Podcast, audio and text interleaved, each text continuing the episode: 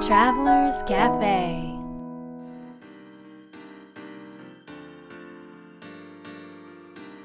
ライフトラベラーズカフェへようこそ松田美弘です岡野です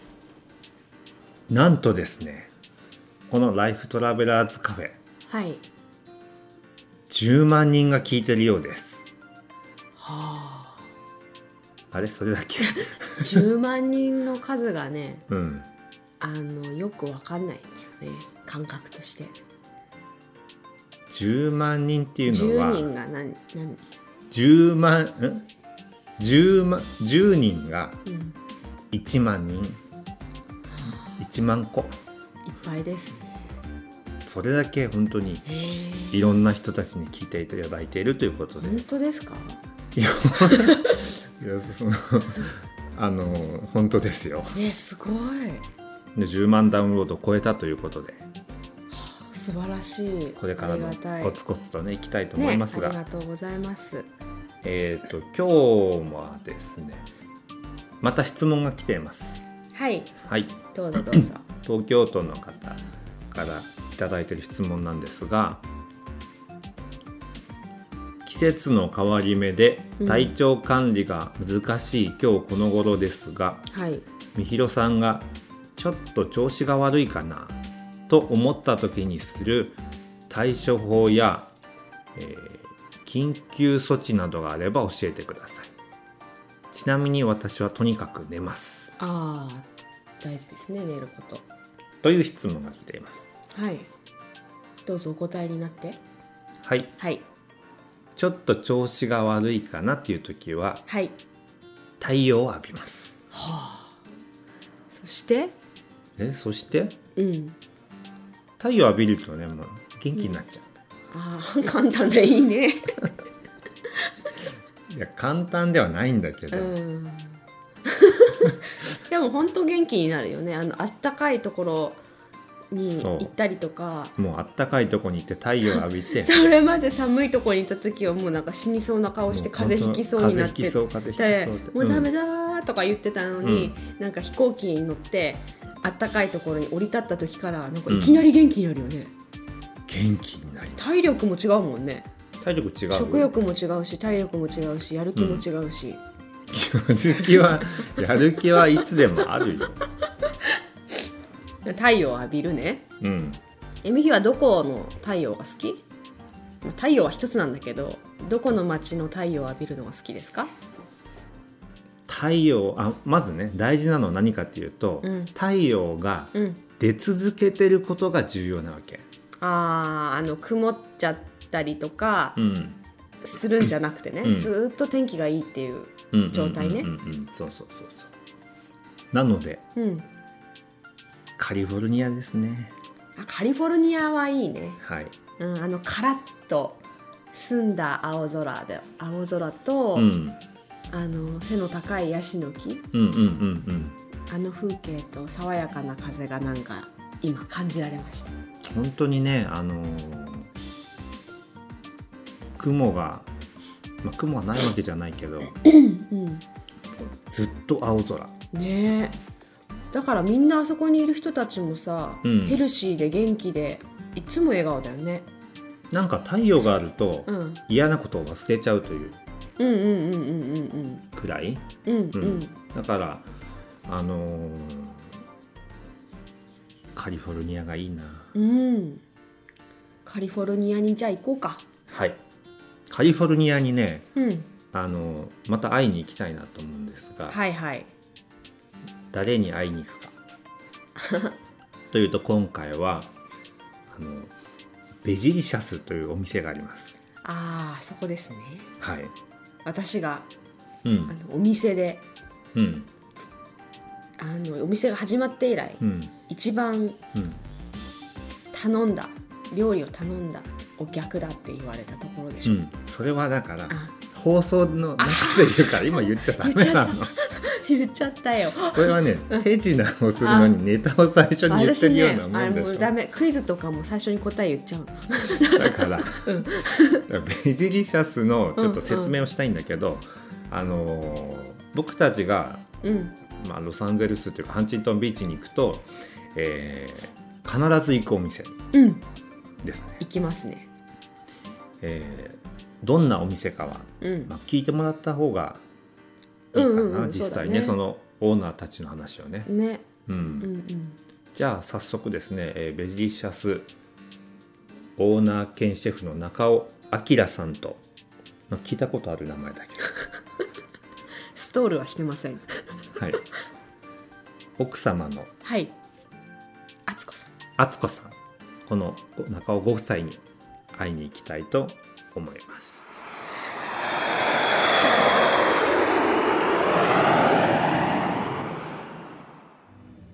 今日僕たち食べたのってな何でしたっけあれ頼んだ頼んだはいメニューを、カレー今日カレーハンバーグカレーハンバーグカレハンバーーグカレとー照り焼きハンバーガーといやいやハンバーグカレーあとさらおに子様用の、 はい、ランチランチもあるカしツカツカツ丼丼丼とカツ丼とチャーハンチャーハンラーメンラーメンラーメンはい、ピリ辛味噌アンのドなんかさアンドデザートあのデザート4種類4種類、はいすごいまあでものねさっきも言ってたんですけど、こっちにいらっしゃる日本人でも、うんそこまで食べた人いないねうあちそのこメニまュで制ー覇した人やはったいない からいないで私しょうたねち、そりゃいないで私しょうたちやったでもその今のねええあのメニューを聞くと一見なんてこのジャンキーな人たちなんだとそうだね、思うかもしれませんが、うん、メニューだけを聞くとね実ははいこだわりこだわりというかななんて言うんだろう普通のラーメンとかじゃないんだよねそう普通のカツ丼でもないんだよね普通のチャーハンでもないんだよ普通のハンバーガーで普通のカレーでもねということは普通の料理と何が違う何が違うんですか決定的に違うところ、うん、はいそれは何でしょうか譲り合いだ ね譲り合い譲り合いの選手譲り合いの精神ねはい世界平和を目指していますはいはい決定的に違うところおは肉がないお肉がないないっておこと魚が ないないえーおかしい乳製品もない卵もなあいれおーまずハンバーグカレーとハンバーガー頼んだでけもどハンバーグなのにおお肉がないってどういうことどういうことですかどういうことでしょう ね。あの腎臓、お肉培養しまして ですね。こうなんていうの試験管の中で培養してるっていうのは大げさですけれど、はいうんうんはい大豆を、うんうーんえー使いまして、あれ大豆なんだとは思えないねなんか本当にお肉っぽいはい、そうですねはい、ステーキとかハンバーグ、グとか大好きなね、私たちというか私あ私もここのハンバーガーとかも本当に大好きでーいやうーーんはい美味しいありがとう本当ご美ざい味ますしいよね本当美味しい本当美味しいだからこんなに頼んじゃうわけその日本から通っていただ きま通って3回も通っありがとうございますていただいてますいただいてましたね通っています流行ってます通わせていただいそうてい今ま日すのねあの、はいこの収録の場所はそのお店から、はいはいお店の中でお店の休憩中にですね、はい本当は休憩する時間なのえに、えはい貴重な時間をいただいていますははいいあのーお店の名前はベジリシャスベジベリジシリャシャススベジリシャスまるでベジタブルのような まるでデリシャスのようなそうですあもーちもう美味美味しいしいというベジタブルが美美味味しいしいでベジリシャス要はここはお肉も使っていないし、乳製品も使っていないしあとなんだお魚も使っていないし動物性を使ってないそういうことですあーそっかそっかそうですそうですす。はい、動物から来る食材というのは使っていない。一切使ってないそそれでラーメンとか作っちゃうんだもんねすごいよね本当に美味しいよね味もしっかりしてるし本当に味付けも美味しく食材も美味しく、うんうんペロッと食べちゃったねあんなに頼んだのにうん本当頼ん頼みすぎだねいや作ってて誰が食べ る誰が食べる はい私 です高めさんです第二のギャル曽根いけるんじゃない ここの料理ならでも多分普通の料理だったらあそれは無理だ多分ね途中で具合悪くなってると思うんですよその例えば油がそうですね。合わなかったあーちょっと強かったり結構私ダメだそうもん油ねに敏感あ敏感なんであーちょっと酸化してるものとか、ばちょっと動物性が強いものとかだと、うんうんどんなに好きでも揚げ物とかもう食べると気持ち悪くなっちゃうんですよ、あ途中でーなるほど全くないもんね私なんかしかもお腹いっぱいじゃないのまだまだ食べれそうだまだいけますそうだからラーメンに油入ってないんだ入ねってない。あ入って入ってなないいんのですよあれどれもカ入ってレーないも入ってないはい。え油使ってない。油使ってないそう使わないであれだけのすカごいロリーの食事がだからだでよきるのねそ意う味だもか足りらないそうだ、はいうんそれうはだ大きいしかもお肉も使ってないからうんあれだけの量をねハンバーグカレーでしょうんでハンバーガーでしょ、うんであのカツ丼って言ってまあお肉じゃないけどカツ丼でしょ、ううんんなのに全然平気チャーハンでしょ。チャーそうハなんでしょうチャーハンだけ炒めるときに、あちょっとおにオーガニ油ックをのオリーブオイルを使少っしてンるあだからちょっと潤ってる感じなんでしょ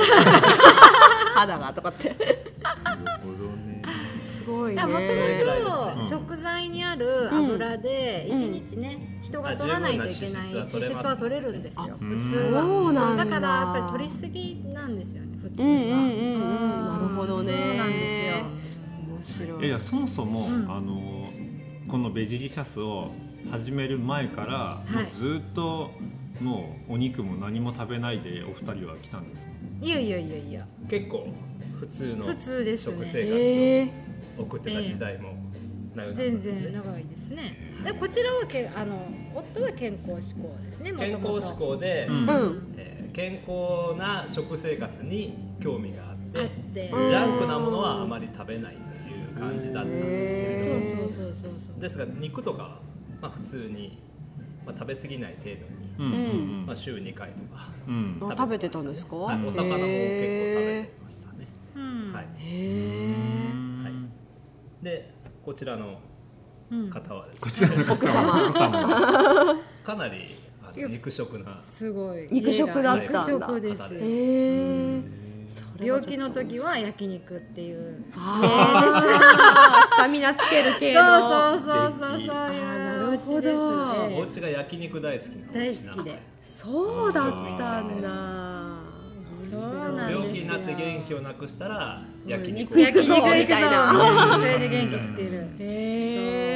いでもそんな二人がううんんどうしてこんなお店を始めちゃったんですかねえ よく言われまよくやるねすご親からも言われます全然ね普通なのにねそうですうんあの私この店を始める前はうんなんと焼肉屋のマネージャーをしてたんですまた真逆 な真逆なおでー焼肉をこううん見うんうまくるんというあのそれはロサンゼルスでロサンゼルスでその前は日本で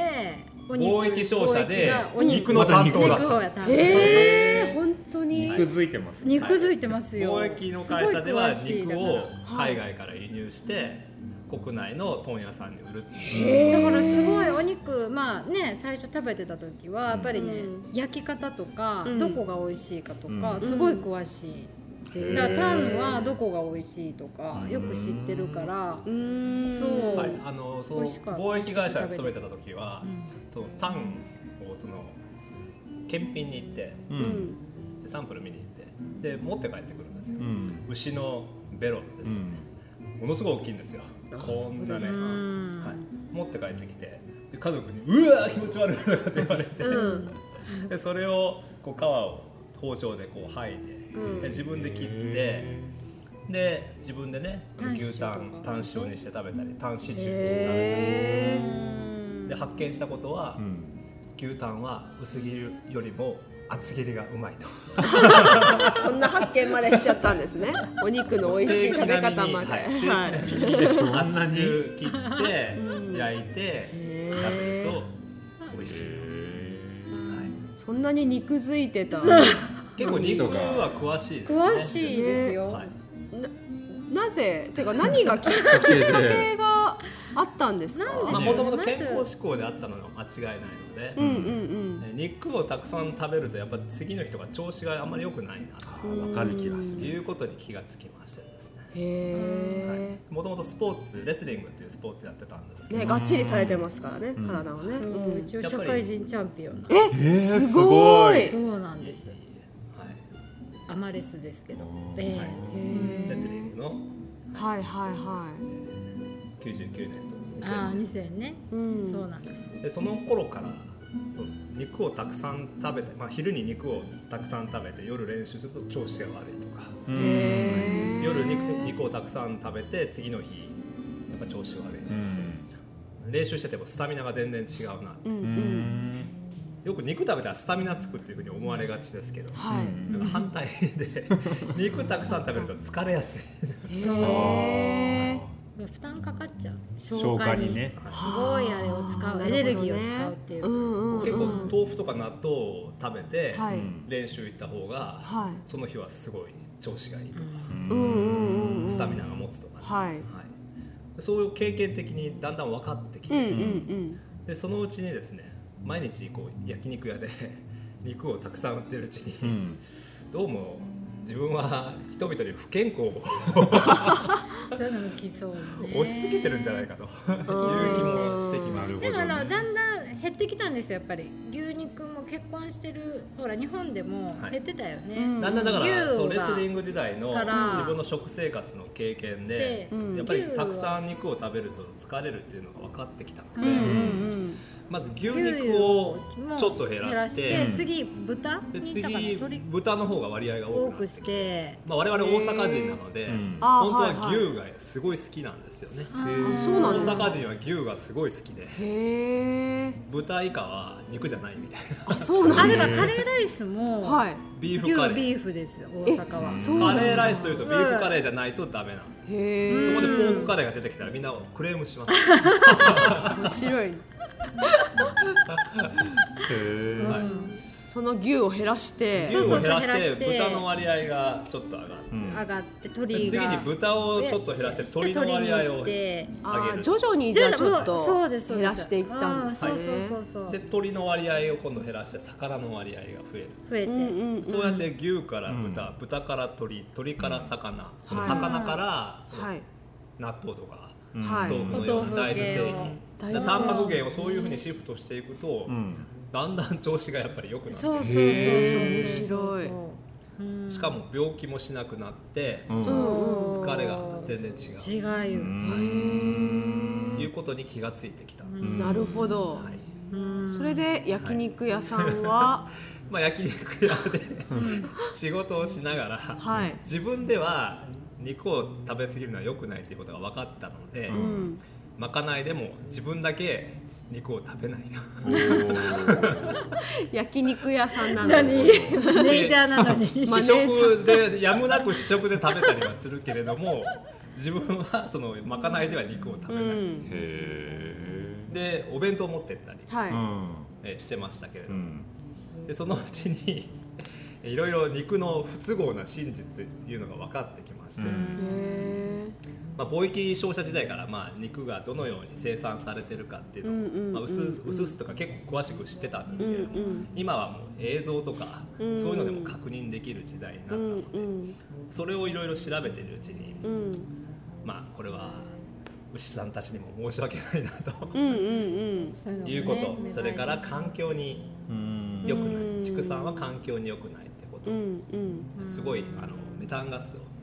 えー家畜が出すので。へえ空気が汚れる、で牛から出る糞尿とかによってこの酸性雨が降る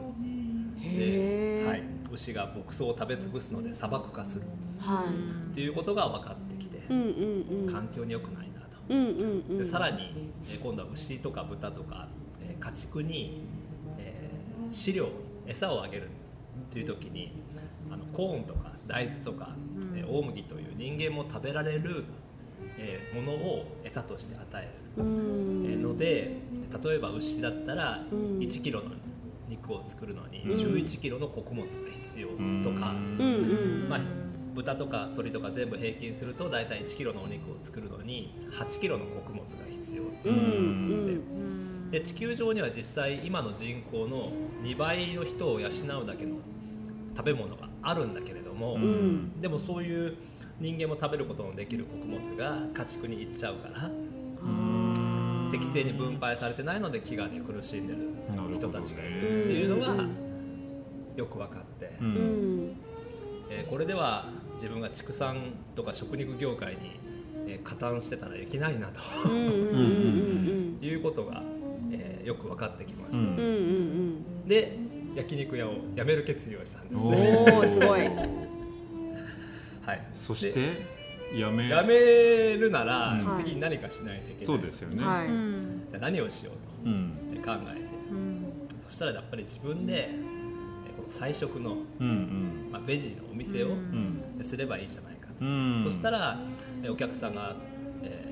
ー来てですねその菜食でないお客さんも、うんまあ、うちで食事をすることによってさっき言ったような環境への負担とか、うえんー食料問題とか少しでも緩和されたらいいなとうんそういうきっかけでうんこの菜食のお店を始めることそにのした頃はその今ねお店で出てるようなメニューはもうすでにもう作ってたんですか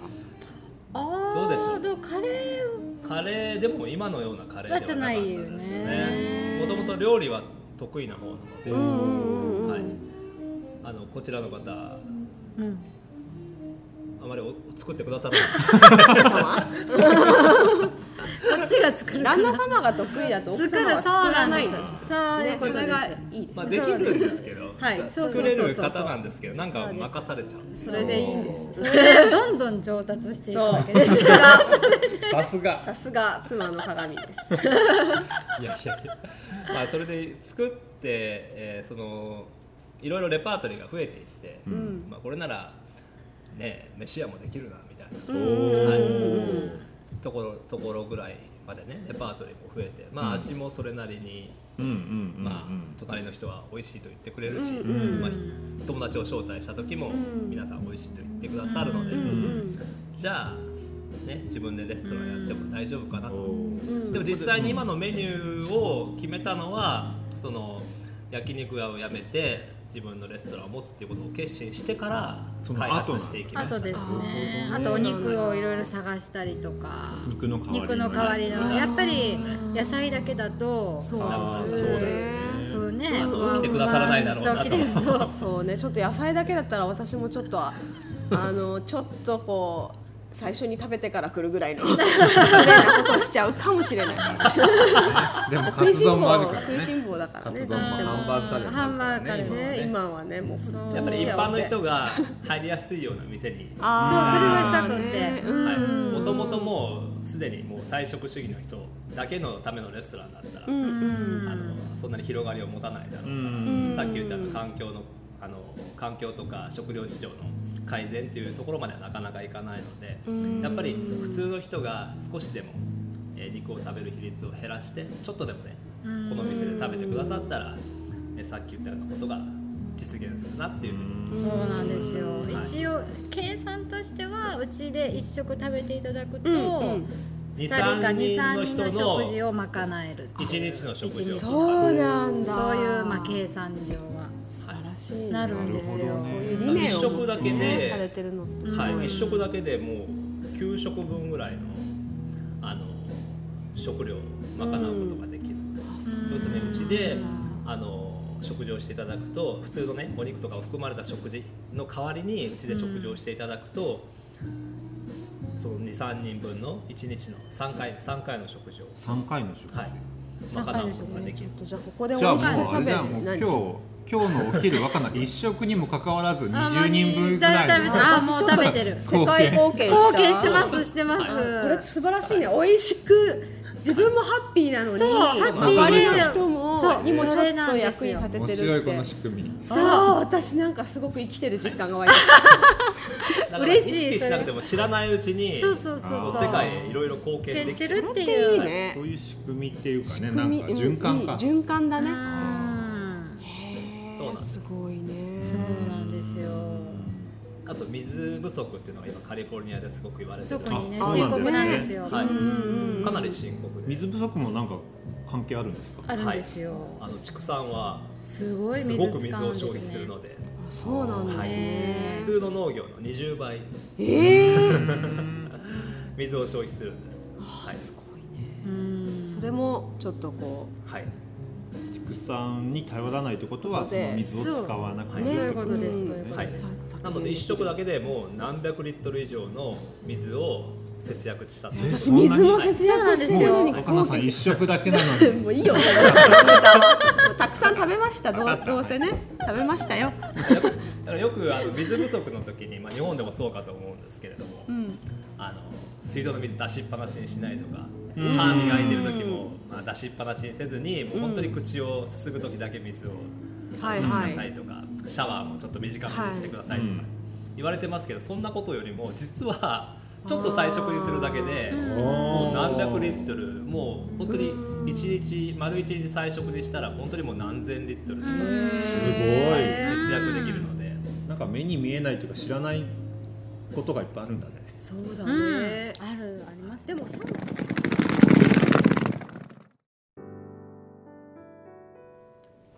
いい話だったねごい笑いが絶えませんでした ずっとゲラゲラ笑ってた、そうだね、うん、本当楽しいな何が楽しいかって言われると何が楽しかったんだろうという感じなんだけどずーっと笑ってたよねうん 面白い面白いじゃないな心地よいうん空間だったねあのお店もねうん、ミヒはいかがでしたか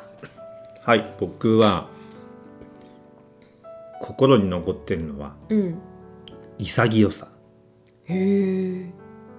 どういったところから前はうん焼肉屋の店長マネージャーをしていたにもかかわらうず、んうんうんもうそれをやめちゃってうん全く違う相反するうんこのオーガニックっていうかビーガンレストラうんンうんをやり始めたっていうのが、うんうんなんかやっぱ過去の経験ってあの生かすことができやすいから、うんうん、そこにしがみつきたくなるというか、うんうん執着したくなるけどそれをパッともう、うんもう嫌だって言って 言ったのがすごかったな。そうだねうん、うん他アナはいかがですか。そうですねあのーお二人のね話の中で、うん、そのベジリシャスの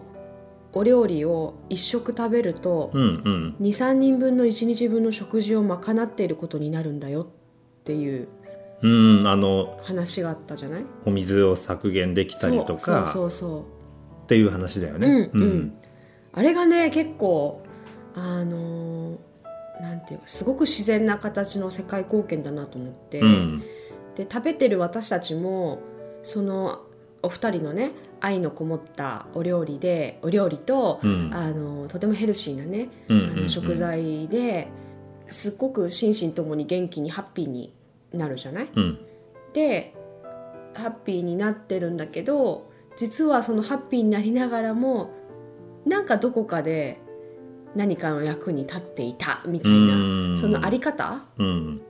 があの何か貢献をするっていうことのすごく本質的なあり方だなと思って。うんうん、それをね、あのー食を通してやられてるのが素晴らしいなと思う。うんなんか貢献をするとこう心に決めてうん、何かしようっていうよりもうん、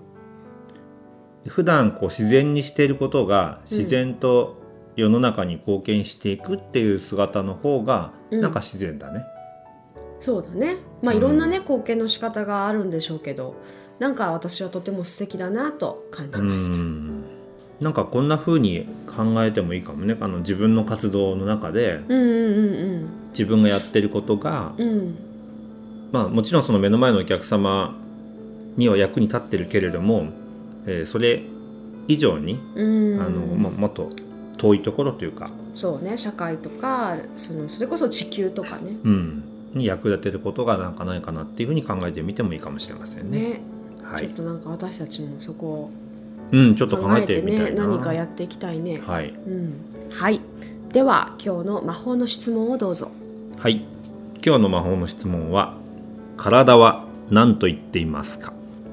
体は何と言っていますかです、まあ、この質問のはですねあの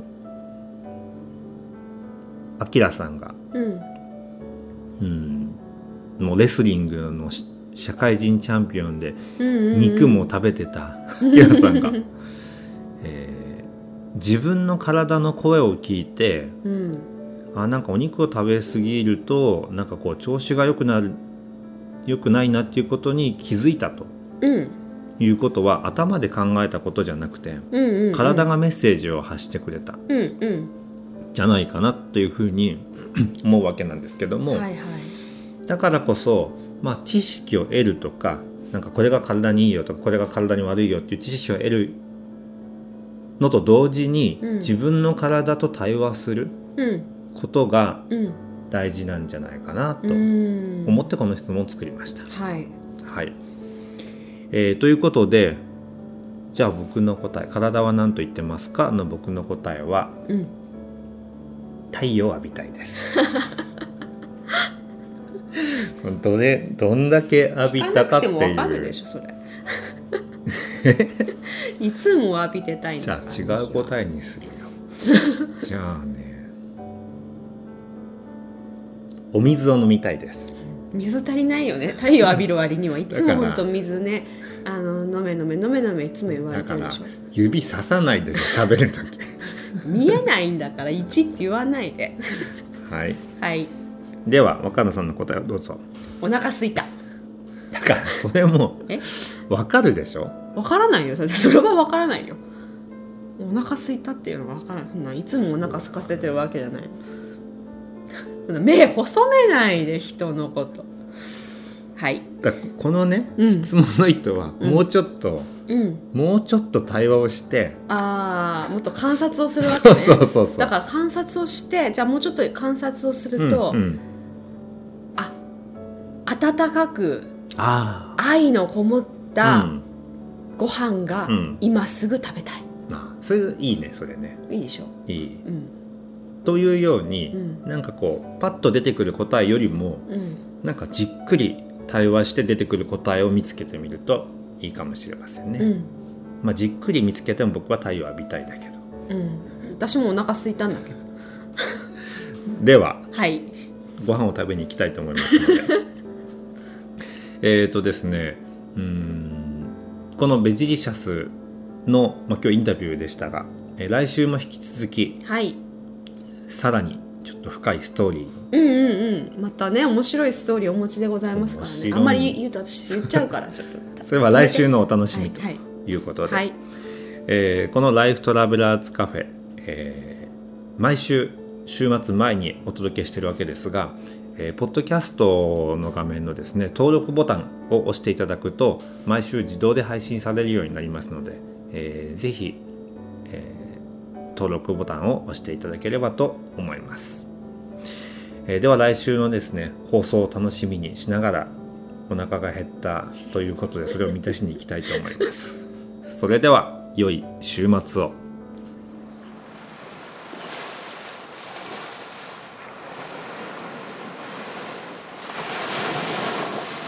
Life Travelers Cafe.